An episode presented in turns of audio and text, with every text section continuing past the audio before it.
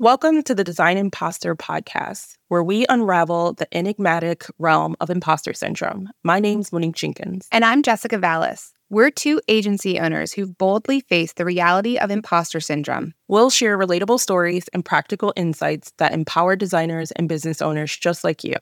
Together, we'll help you conquer self-doubt and unleash your true potential. Get ready to unveil your true brilliance. Welcome to Design Impostor. Welcome back to the Design Impostor Podcast. I'm Monique, joined by Jessica, and today we're discussing a crucial skill that every professional should know. It is the art of saying no. Uh, let's talk about setting boundaries, prioritizing your well-being, ensuring the quality of your work. Um, I just want to say that this episode, and then if you were here a while ago, the money episode, two favorite topics, talking about money and saying no to people are my favorite things, not in that order either. Jessica, uh, this is a topic close to our hearts, isn't it? Yes, definitely, Monique. Learning to say no is essential for our professional growth and our personal sanity. Um, trust your gut. If it doesn't feel right, it's probably not. And it doesn't matter what the situation is. It could be work-related. It could be personal life-related. It could be, should I eat this bag of chips? And you're questioning yourself. If it feels like the answer is no, it's probably no. Um, oh, and here's one. If you're shopping and you're like, oh my gosh, should I get this outfit? Then, or whatever it is, if it's not a clear yes, like, oh my God, I have to have it, then it's a no. And also, if God wanted you to have it, he would have put it on sale. So mm-hmm. just, just a couple one hundred percent things to think of. Um, But you want to make sure you say no, because you don't want to find yourself in a situation where you don't feel comfortable. So learn from this experience to strengthen the resolve of all of your future no's. Yes. Uh, I say no to everything. I say no to things that I'm going to end up doing anyway. Yes, you do. Any- you say no and then you do it anyway. You want to talk about something? Nope. You want to work on this project? Nope. You want to make this logo? Nope. I, I can sign up for it and I'll still say no. Um, but let's discuss why it's important to say no. For me, uh, it's about maintaining a balance between work life and personal life. Um, if you listen to one of previous episodes, there was a point in my time where I was experiencing burnout and I did not have the capacity to say no. Um, and I just, I said yes to everything, every single little thing in the world I said yes to. And you just have to figure out how to how to balance the realities of what yes means for everything that you want. Uh, what about you, Jessica? Work-life balance for sure. You'll find that life takes a nosedive when you overcommit yourself to one hundred events or tens of little side projects. Saying no could also be in regard to a prospective client that just doesn't feel right. Maybe your values don't align. The project is beyond your scope of work or your expertise. Um, ultimately, the inability to say no can impact your mental health too. So that's something to consider. Yeah. I feel like Jessica just took a jab at me with committing yourself to one hundred events. You know. I that did that. I, my- I had that with you. She said that with me and mine. Yeah, well, you're now like, gotta- oh yeah, I already planned twenty-four events for the year. I'm like, she needs to calm down. I have a problem. Okay, guys, I have a problem and I need help.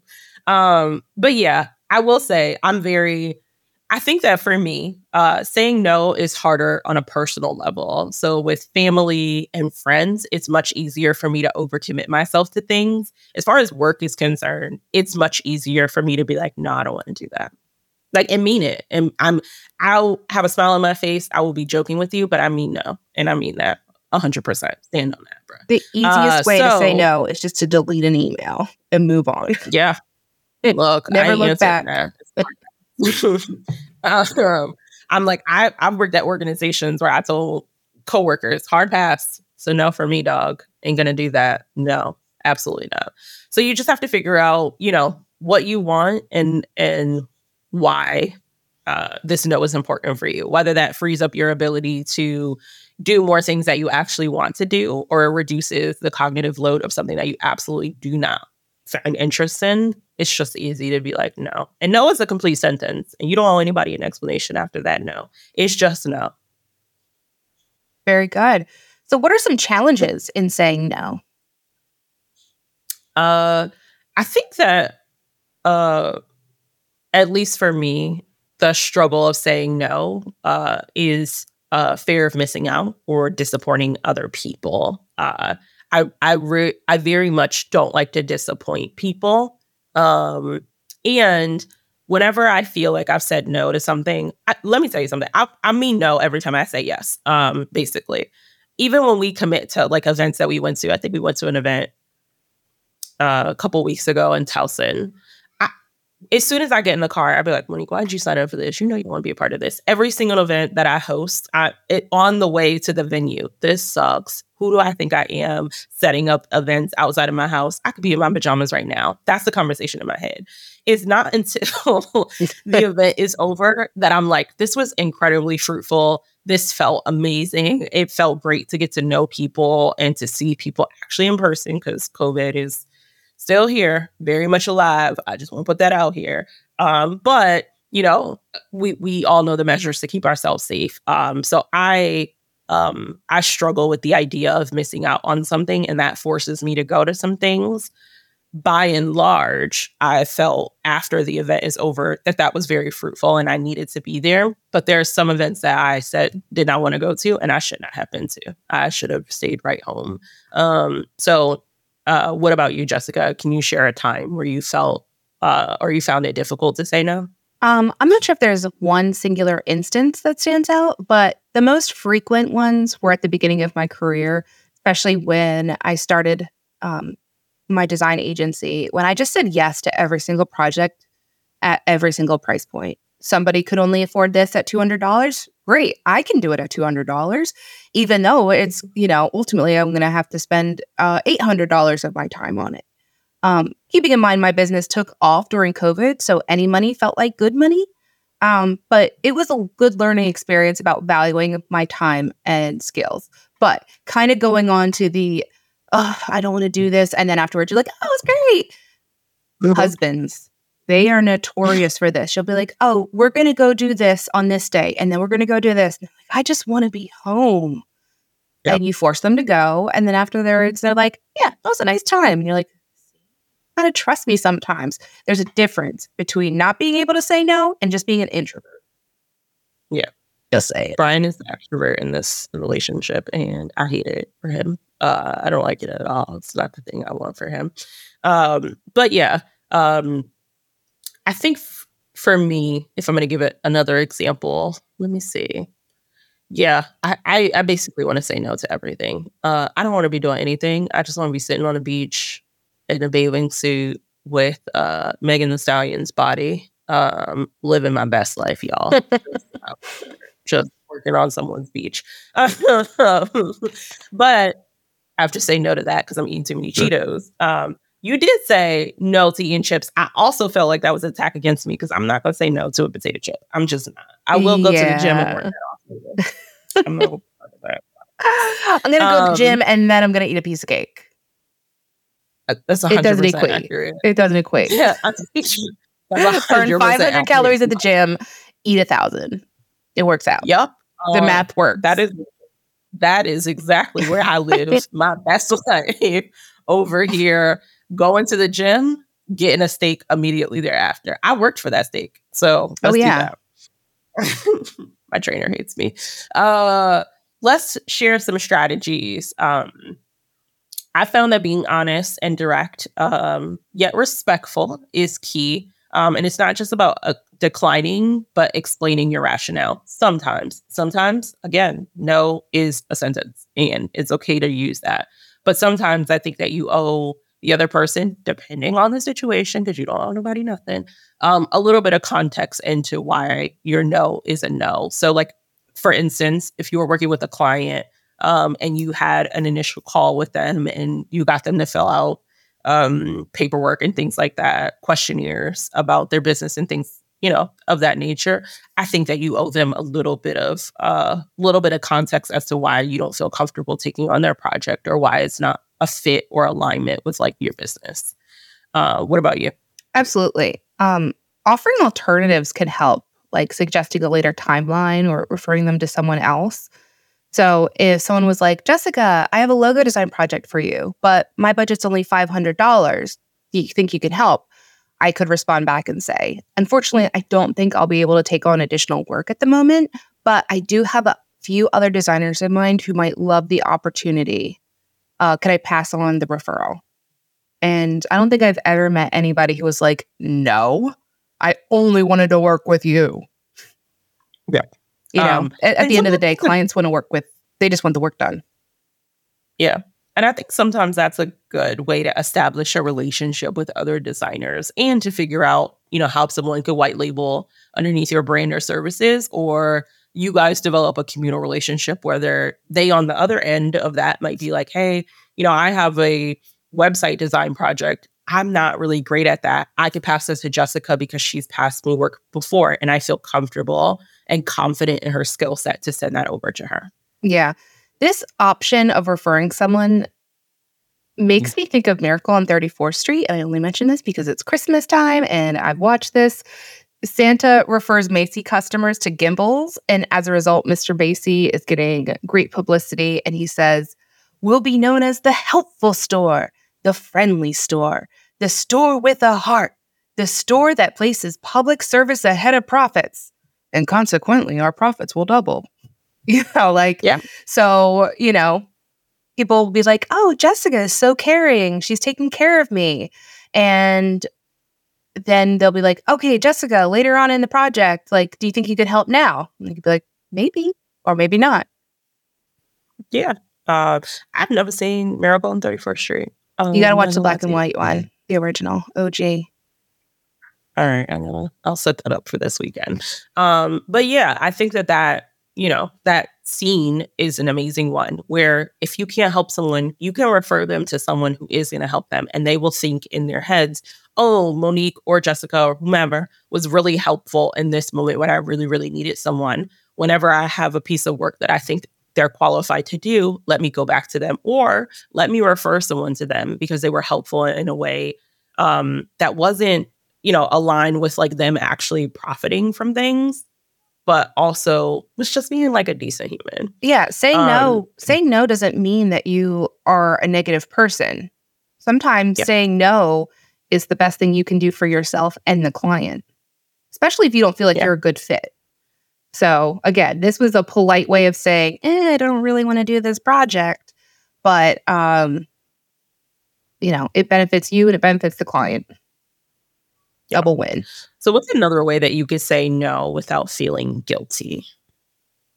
I remind myself that saying no to one thing means saying yes to something else, often something that's more important to me. For example, saying yes to an event on a Thursday night in Baltimore when I live in Pennsylvania means that my husband needs to rush home from work, which automatically sets the two of us up for a stressful evening. If the evening is meant to close on a one hundred thousand dollars client, that would be a different story. But if it's just a small networking event, I have to put the welfare of my family first because my family is important to me. So I would rather not go to an event than have my husband be stressed. And then when I get home, he's stressed and that negativity or stress comes down onto me. Or it's saying yes to a teaching job. And now all of a sudden you've got to take time out of your workday to go down to class, and that's two hours to drive. And then you've got to set up the lesson plans. And you're like, I had a schedule where I would work on client projects from like nine to five. And now I've got to interrupt my day to go do this thing instead. So think about your peace of mind and what saying no means. It means, yes, I can dedicate more time to my agency versus I'm going to switch things up and I'm going to change my state of mind several times throughout the day. Yeah. Again, you guys heard it first. This is the third time Jessica attacked me um, in this episode. This is number three. This is the third infraction where she she just threw a slight jab in there. It's cool. It's cool. It's cool. I'm going to continue with the episode. I didn't right. drop any um, names. I did not say anything. She just... I'm I mean, giving generalities. Y'all see, y'all, y'all see what is happening here. Don't... Okay. Um, let's dive into some situations. Uh, so situation one is Monique is hosting a uh, bunch of events in January, and someone asks me or you um, last minute to come sneak, speak at a small company event, being already stretched thin for the month. So which means you're already stretched thin for the month. How do you respond? Monique, can you come in to be a speaker at my firm and talk about U X design this week? Hell no. Hard no. um, no, I, I think that I would say, look, I, you know, unfortunately, January is a busy month for me. I've already committed myself to three events for this month, so I, I can't help with this one. But um, I have a friend, Davia, who is available and willing to help talk about U X design in this context. She said that she's available for the day and time that you're looking for. Or sometimes you don't have to offer up, you know, a, a secondary. Sometimes you can say, unfortunately, I've already, I'm already overbooked for this month. I can't do it. If uh, things change on your end and you end up having to reschedule the event, or you have something later in the year you'd be interested in me speaking at, I'd be happy with that. Hmm. Let me think of a hypothetical situation for you. Uh, so let's say um, I'm going to make this a real scenario. Uh, Make it a jab. Jab at me. Pretty frequently. Is that is that a jab? I, I'm usually I've been the kind one in this episode. Okay, y'all. go ahead. Go ahead. Um, let's say you um, just took on a project for uh, five thousand dollars. You got another uh, client that reached out for a project for ten thousand dollars. You have another client who reached out with a project for three thousand dollars. And then your fourth client project, they came in and said they had a sixty thousand dollars budget. How do you say no? And who do you say no to? So just to clarify, are all of these projects coming in at the same exact time? Yep. Same okay. time. Very similar timelines. Okay. So... the first thing I might do is to, one, evaluate what these three smaller companies are. If I feel like I'm going to make a difference, because we cannot just count out these smaller businesses. Um, they're providing value to their communities. So if I feel like working on this project would provide value to the community, I might not say no, but I would refer them to a subcontractor or somebody that white labels under me, um, because it would be something that I would be proud of. Now, the sixty thousand dollars project, that would that would take me. That's me being more hands-on with the client because I am the face of the company. Um, mm-hmm. But having those four projects going on, those three under ten K projects, they would be deferred to somebody else, and I would put them as a point person for those projects. Let me tell you what Monique would do. She'd say yes to everything. She would be scrambling her little life, well, just legs just dangling in the water, just swimming for her life, uh, trying to try to do four projects at once. I probably would use a subcontractor too. Um, but um, I think sometimes it's, it, I mean, same scenario. I think sometimes it's okay to say no. Um, Sometimes, you know, clients that have a bit of a smaller budget are a lot more, they need a, a lot more hand-holding through the process than someone who mm-hmm. has a bigger budget. But you have to figure out if the three smaller budgets, even though they do equate to almost half of what the sixty thousand dollars project is worth, um, actually works for you, actually is going to, you know, help you uh, get to the place where you're ultimately trying to go for your business for that month or whatever the case is. Or you could subcontractor them out and hand them off, but you're still the point person. Like you're still the one responsible for all the project um, maintenance that needs to happen. So you you still act as a P M, um, a project manager for those projects. No matter if you hi- push them off to a subcontractor, you still need to check in with the client. You still need to make sure they're comfortable with the direction. You still need to check in with the subcontractor and make sure they're doing what they need to be doing because they are a representation of your business at the end of the day. So it still requires some cognitive load on your part, even if you're not the one that's physically creating the thing um, in order for a client to, uh, to pass it on. I would also say that with those three other projects, I would probably be much more direct with the client. Um, so in my contracts, I say there's only two revisions. There's, well, one really. You send me the copy the first time around, and then after we review the site together, if you want to make content changes, you only have one more opportunity. So if I was working on this larger, more demanding client, and my three other clients were like, oh, I have more changes. Oh, I have more changes. Instead of going in and making these changes ad hoc, I think that's the right Absolutely. use for it. Um, yep. I would probably say, okay, all of your changes need to go into this document and I will do it one time. So actually having the larger client is then making me more effective in my work with these smaller pro- projects. So I could actually probably knock them out a little sooner.